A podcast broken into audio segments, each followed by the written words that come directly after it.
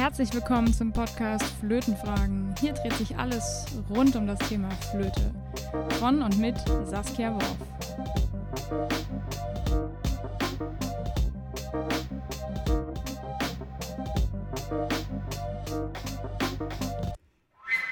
Herzlich willkommen zum Podcast Flötenfragen und zu einer neuen Solo-Folge von mir. Ähm, die Leute, die jetzt noch ganz frisch dabei sind, es ist ja sowieso noch alles ganz frisch. Das ist, jetzt weiß ich gar nicht, die vierte oder fünfte Folge, die ich hier mache. Aber für alle, die das jetzt noch nicht so mitbekommen haben, ähm, es gibt immer abwechselnd eine Interviewfolge mit einem Flötisten, einer Flötistin oder jemandem, der was mit der Flötenszene zu tun hat. Es wird also auch ähm, vermehrt dann auch Podcast-Folgen geben mit Menschen aus dem Flötenbau, also Flötenhersteller oder ähm, Instrumentenbauer in dem Sinne. Und äh, ja, dazwischen gibt es immer kleine Solo-Häppchen von mir, die zu einem ganz bestimmten Thema sind. Mit einer Fragestellung, da das ja dieser Podcast heißt Flötenfragen, deswegen sind auch alle äh, Folgen immer als äh, Fragen formuliert. Also alle Titel sind als Fragen formuliert. Und äh, ja, wer jetzt schon in den äh, im, gelesen hat, als er eingeschaltet hat, hat festgestellt, es soll heute um das Thema Flöte als Soloinstrument gehen. Denn eins ist ganz sicher, ähm, etwas, was ich in den letzten Jahren als Flötistin oder auch als Flötenpädagogin ganz oft gemerkt habe, ist immer wieder diese leichte Resignation oder dieses, ach, wir haben irgendwie nicht so wirklich Sololiteratur oder solistische Literatur aus dem ja, klassischen und romantischen Zeitalter, also da, wo die ganzen richtig geilen Solokonzerte äh, geschrieben wurden, ähm, für Klavier, für Cello, für Geige, äh, da gibt es halt nicht so sonderlich viel für uns, leider Gottes. Ähm, aber es soll jetzt auch gar nicht um Solokonzerte gehen, sondern wirklich um das Instrument äh, Solo. Ganz einfach erstmal gesagt, die Flöte war ganz lange ein Kammermusikinstrument. Definitiv. ja, und ein Orchesterinstrument natürlich, klar. Ich werde über all diese ähm, einzelnen ähm, Bereiche auch nochmal gesondert sprechen. Also die Rolle im Orchester, wann sind wir ins Orchester wirklich eingetreten, wann war das normal, dass eine Flöte da saß. Das war nämlich auch, ähm, ist manchen gar nicht klar, dass es einfach eine Zeit gab, wo Flöten nicht standardmäßig im Orchester waren. Ähm, und dass wir ein Kammermusikinstrument sind, das sieht man natürlich daran, dass es auch in der Romantik und in der Klassik doch recht viel Kammermusik gibt, aber halt nichts für Solo irgendwie. Und ähm, ich habe tatsächlich so richtig das erst verstanden, als ich angefangen hatte, mit Solostücken ähm, zu arbeiten, weil ich das an sich total gerne mag. Ich liebe es, solo auf der Bühne zu stehen. Also solo, solo, so kein Klavier, nur ich. ich. Also ich persönlich mag das sehr gerne. Ich weiß, dass es viele Flötistinnen und Flötisten da draußen gibt, denen das total gegen den Strich geht und die denken, oh Gott, ich will einfach einen Pianisten oder eine Pianistin neben mir haben, da fühle ich mich sicherer. Ich bin das krasse Gegenteil und liebe es eben alleine da zu sein dann bin ich aber als Studentin irgendwann auf den Trichter gekommen, was spielt man denn da so?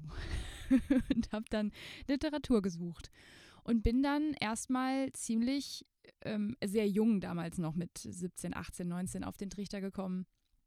Ähm, da gibt es ja gar nicht so viel aus der Klassik und der Romantik. Also da gibt es schon was, aber nicht wirklich viel und nichts Nennenswertes, ehrlich gesagt. Ähm, ich möchte jetzt nicht äh, Kuhlau und wie sie alle heißen, ähm, die ganzen Flötisten aus dem romantischen Zeitalter, die dann ähm, später auch Etüden und solche Geschichten geschrieben haben, die will ich jetzt nicht unter den Tisch kehren grundsätzlich. Es gibt natürlich da Solowerke, das ist ganz klar, aber ich rede wirklich von berühmten Werken, wo man sagt, das muss man als Flötistin gespielt haben. So, da gucken wir mal in die Geschichte zurück und sehen, dass es da ein paar sehr berühmte Werke in der Barockzeit gibt. Das sind natürlich die Telemann-Fantasien. Wer die noch nicht kennt, zieht sie euch mal rein. ja, wer hier zuhört und noch nie eine Telemann-Fantasie gehört oder gespielt hat, mal reinziehen. Das sind zwölf Stück. Ähm, mir fehlen tatsächlich nur noch zwei. Ja, ich habe schon zehn davon gespielt. Ich will die, will die noch, die anderen zwei will ich auch noch lernen, weil ich die wirklich alle toll finde. Das ist super, super schöne Stücke. Und es war ähm, eine der ersten Werke in dem Sinne, wo auch ganz klar stand, Flöte ohne Bass. Weil normalerweise natürlich im Generalbasszeitalter in der Barockmusik eigentlich alles mit einem Bass begleitet wurde. Cembalo, Cello oder Cembalo, also heute spielen wir das so.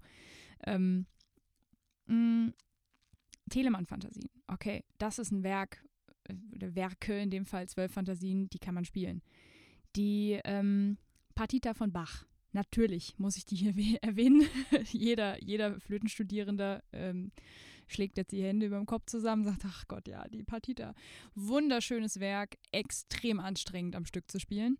Also ich finde eins der absoluten Mammutaufgaben als Flötenstudierender oder überhaupt als Flötistin oder Flötist irgendwann dieses Werk komplett auf der Bühne zu spielen mit Wiederholung. also das ist wirklich Konditionstraining, ist wie ein Marathon.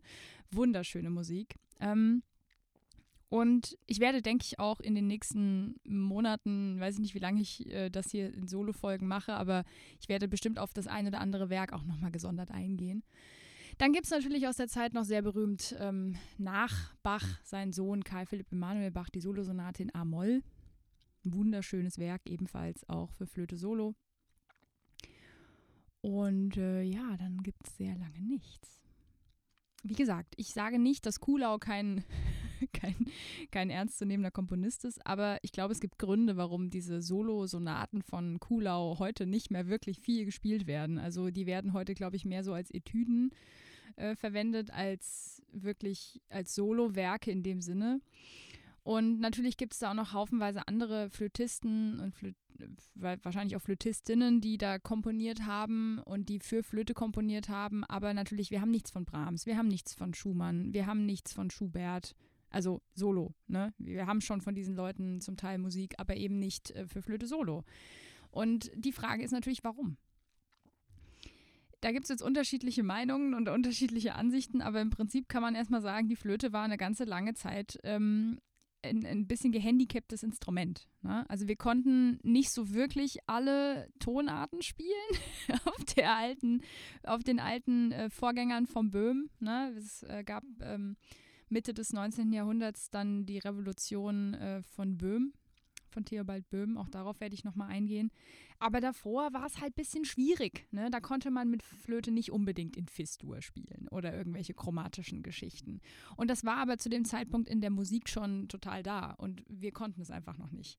Als wir es dann konnten, hat sich das ein bisschen verändert. Aber auch dann waren wir jetzt nicht unbedingt die Instrumente, die man alleine auf die Bühne gelassen hat, sondern dann mit Klavier oder mit Kammermusik, in, in Cello, Flöte, Klavier, Trio. Das ist natürlich eine sehr, sehr berühmte Kammermusikbesetzung. Oder ähm, Flötenquartett, also Flöte mit drei Streichern, mit einem Streichtrio, das sind so Besetzungen, da ist dann schon was passiert, ja, also auch als wir dann revolutioniertes System hatten. Aber Solo in der Zeit, da muss man wirklich suchen, um da was zu finden. Und dann gibt's, ich sage, also was heißt ich sage, ich habe das auch so vernommen von meinem Prof und auch von anderen Flötisten. Es gab zwischen Karl Manuel Bach und Syrings von Debussy sehr lange nichts. und ähm, wirklich hoffähig gemacht äh, als Soloinstrument hat es Debussy. Natürlich einmal auch mit L'Après-Midi, das war ein riesen, riesen, ähm, oh, wie sage ich das? Äh, eine Revolution, dass eine Flöte anfängt. Alleine bei einem Orchesterwerk. Komplett solo. Niemand sonst. Das ist ein ähnlicher Effekt gewesen wie damals bei Stravinsky bei Sacre, das Fagott Solo am Anfang. Ist auch sehr revolutionär gewesen, aber Debussy mit äh, L'Après-Midi hat ähm, da auf jeden Fall, bin ich der Meinung, auch ähm, einen großen Dienst uns erwiesen, denn da wurden wir auch als Orchesterinstrument nochmal ganz anders wahrgenommen. Und ähm, über Syrings werde ich auf jeden Fall eine eigene Folge machen, denn viele wissen um den Umstand dieses Stückes nicht wirklich Bescheid. Und das ist gar nicht böse gemeint, weil deswegen mache ich diesen Podcast ja, weil ich ganz viele ähm, Studierende schon gehört habe, die ähm, denken, dass ein Soloinstrument äh, ein Solostück ist. Es ist, ist es faktisch nicht. Zumindest ist es von Debussy so nicht gedacht gewesen ursprünglich. Und ähm, wir spielen es aber heute natürlich als Solowerk, das ist ganz klar. Und es ist auch eins unserer absoluten Standardstücke. Das wird im Bachelorstudium irgendwann mal kommen oder auch schon vorher. Ne, ich kenne natürlich auch viele Schüler, die das spielen. So, jetzt gab es Debussy und seitdem rollt der Rubel, um das jetzt mal so zu sagen. Das Soloinstrument, also Flöte als Soloinstrument im 20. Jahrhundert ist ich, ich kenne ehrlich gesagt keine vergleichbare krasse Entwicklung wie bei der Flöte. Ähm, auch bei den anderen Blasinstrumenten nicht. Also die, die Welle an Kompositionen, die in den letzten 110 Jahren gekommen sind für Flöte Solo. Ich, ich kann keine Zahl nennen, ich weiß nicht mal, ob man eine Zahl online finden würde, aber ich weiß, es wirklich über die Tausender hinausgeht. Also die Werke, die es mittlerweile gibt, also fast jeder zeitgenössische Komponist heutzutage schreibt auch für Flöte Solo, weil das ein Instrument ist, was unfassbar viel machen kann. Mm, dazu komme ich auf jeden Fall nochmal mit dem Interview von äh, Karen Levine. Die wird auf jeden Fall hier interviewt, das ist schon mal ganz klar. Da werde ich über neue Musiktechniken mit ihr sprechen und auch über das, natürlich dann auch die Solo-Werke, die es da so gibt.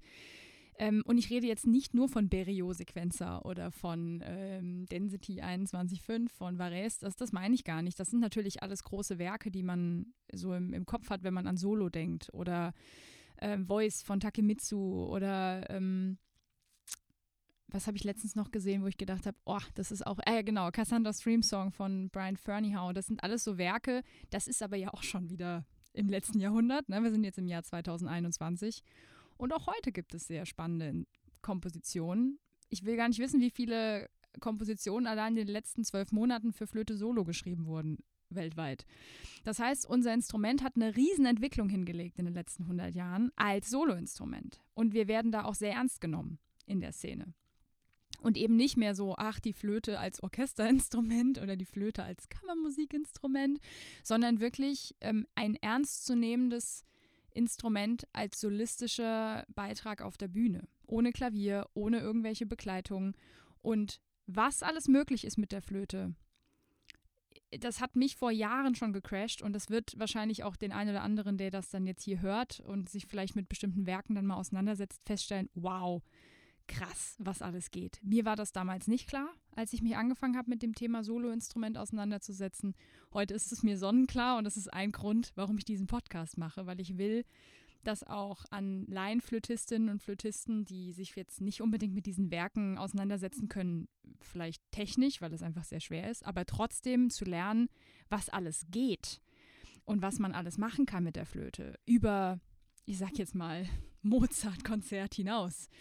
Das ist schon sehr, sehr spannend. Und ähm, diese ganzen Solowerke zeigen uns das, was heute geht. Warum diese 150, 200 Jahre Tod, also ich sage jetzt mal fies, solistischer Tod der Flöte, das hat natürlich verschiedenste Gründe. Es gab auch einfach ganz oft das Problem, dass Komponisten vielleicht einfach keinen Flötisten kannten, für den sie komponiert haben. Also wenn dann gemutmaßt wird, warum der und der berühmte Komponist nicht für Flöte komponiert hat, man weiß heutzutage, dass Mozart ähm, die Flöte nicht gehasst hat. Das ist, es wird immer wieder zitiert. Ich habe das früher in meiner Facharbeit auch zitiert, diesen Satz von Mozart, total unreflektiert und habe nicht darüber nachgedacht, ähm, dass Mozart zu dem Zeitpunkt einfach ein kleiner, ähm, wie sagt man so schön, ein kleiner Rebell war. Der hat einfach keinen Bock gehabt, diese Flötenkonzerte für diesen, ne, für diesen Fürsten, sage ich immer, zu komponieren. Das war eine Auftragskomposition und er hatte keinen Bock darauf. Punkt. Das hat nichts mit der Flöte zu tun. Der hätte nie die Zauberflöte geschrieben, wenn er die Flöte scheiße finden würde. ne? Also die, ähm, die Komponisten, die berühmten Komponisten, die wir heute so im Kopf haben, ähm, wenn die nicht für Flöte komponiert haben oder wenig, dann heißt das nicht, dass das Instrument grundsätzlich irgendwie gar nicht gesehen wurde, sondern dass vielleicht auch einfach im Umfeld des Komponisten niemand war, der das gut konnte oder der das ähm, in irgendeiner Weise gefordert hätte, hier schreib doch mal was für mich.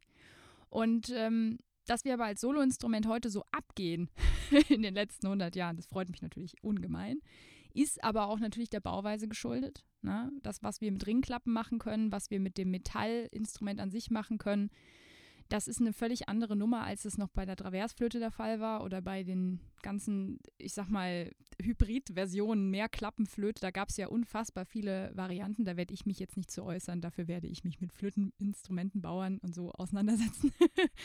Aber grundsätzlich ist natürlich die Revolution, dass wir, nachdem wir ähm, erstmal ein anderes Klappensystem bekommen haben und dann auch noch aus Metall waren, wir wurden lauter. Ähm, wir sind nicht mehr aus Holz gewesen Heute geht es irgendwie wieder zurück. Heute gehen viele Flötisten wieder auf eine Holzflöte mit, mit Ringklappensystem zurück, weil das, der Klang so wunderschön ist. Und heute gibt es wirklich Holzflöten, die einen unfassbar guten Sound haben. Ähm, aber grundsätzlich hat das natürlich alles miteinander zu tun. Aber worauf ich hier heute hinaus wollte, war ganz klar zu sagen, die Entwicklung des Soloinstruments der Flöte, das ist eigentlich wirklich erst ja, ab 1900 13 folgende. Also Debussy hat den Startschuss gegeben, auf jeden Fall. Ob er das jetzt wollte oder nicht, weiß man heute nicht so genau, aber äh, er hat den Startschuss gegeben und danach ist es so nur noch so rausgepurzelt aus den Komponisten. Und wir haben heute eine riesen, riesen Flut an tollen Werken für Flöte Solo. Kann euch dann nur wärmstens empfehlen, mal ein bisschen auf die Suche zu gehen und ähm, auch sich mal wieder auszuprobieren als Soloinstrument. Denn ich persönlich liebe das. Ich liebe es wirklich. Ich habe vor kurzem auf YouTube, das werde ich hier drunter verlinken, ähm, eine Aufnahme an der Hochschule gemacht. Das konnten wir machen. Ähm, Werke, ich habe jetzt einfach drei Solowerke gespielt. Ich habe da aufgenommen von Takemitsu. Ähm, nee, Entschuldigung, nicht von Takemitsu, das war ich schon bei meinem Masterprogramm. Von Isang Yun, äh, das äh, Stück Sori und äh, Syrings und Zoomtube von Ian Clark. Diese drei Werke habe ich äh, aufgenommen und ähm, wer da mal vorbei hören möchte, der vielleicht jetzt sagt, okay, ich höre jetzt hier der Saskia zu beim Quatschen, das ist ja eine ganz nette Stimme und so, aber wie spielt denn die eigentlich Flöte? wer das mal wissen will, kann sich das gern anhören und angucken. Und ich liebe es einfach solo auf der Bühne zu stehen und kann es jedem nur empfehlen, ähm, sich mit Solowerken auch auseinanderzusetzen. Das ist eine völlig andere Dimension als ähm, Kammermusik. Und sobald ein Klavier dabei ist, seien wir ehrlich, ist es Kammermusik auch wenn es in Anführungsstrichen, sagen wir dann zwar nur Begleitung ist, aber entschuldigt, das einfach, es ist Kammermusik. Ab zwei Personen ist es Kammermusik. Ja. Ich sehe die Flöte als Soloinstrument wirklich dann, wenn es komplett solo auf der Bühne steht und nicht, wenn irgendein Instrument dabei ist. Genau. Heute einfach mal so einen kleinen Einschub auch so in die Thematik der Flötenliteratur, in die Thematik der Rolle, als ähm, was die Flöte so für Rollen hat. Denn wir haben natürlich in den letzten 300, 400 Jahren verschiedenste Rollen gehabt. Und ich freue mich natürlich wahnsinnig auf das Interview mit Karen. Äh, wer sie noch nicht kennt, ich werde sie jetzt hier schon mal anteasern. Ich weiß nicht, wann das Interview kommt, aber ähm, wir haben es nämlich noch nicht aufgezeichnet. aber Karen wird hier reinkommen. Karen Levine, eine, wie ich finde, der genialsten ähm, Flötistin für neue Musik. Ähm, und, und alles, was mit den Spieltechniken zu tun hat. Ich habe jetzt mittlerweile fünf Meisterkurse bei ihr gemacht oder sechs, ich weiß schon gar nicht mehr. Und äh, freue mich sehr darauf, sie hier ins ähm, hier in den Podcast zu holen. Und wir reden dann so richtigen Nerd-Talk über den ganzen Kram, den ich gerade schon so ein bisschen angesprochen habe, neue Musik und wie sich das entwickelt hat. Ansonsten wünsche ich euch jetzt erstmal eine wundervolle Woche. Nächsten Mittwoch gibt es erstmal wieder eine Interviewfolge und äh, ich schaue dann jetzt mal, was ich so als Solo-Folgen dann immer so raushaue. Äh, thematisch werde ich mich da immer versuchen, irgendwie einzuschießen auf ein einzelnes Thema. Heute wollte ich mal so ein bisschen den Einblick geben. Und für Leute, die jetzt vielleicht das eine oder andere Stück gehört haben, gesagt haben, Huch, das kenne ich ja noch gar nicht, hört es euch an. Ähm, ich persönlich, wie gesagt, liebe Flöte Solo und äh, kann es jedem nur empfehlen, es auszuprobieren, der es vielleicht sich noch nicht zugetraut hat. Auch Laien, Flötisten und Flötistinnen sollen das mal ausprobieren. Es ist ein schönes Erlebnis. Man ist sehr selbstbestimmt und eigenverantwortlich auf der Bühne unterwegs. Ist auch toll. Ich wünsche euch jetzt eine wundervolle Woche. Bis nächsten Mittwoch.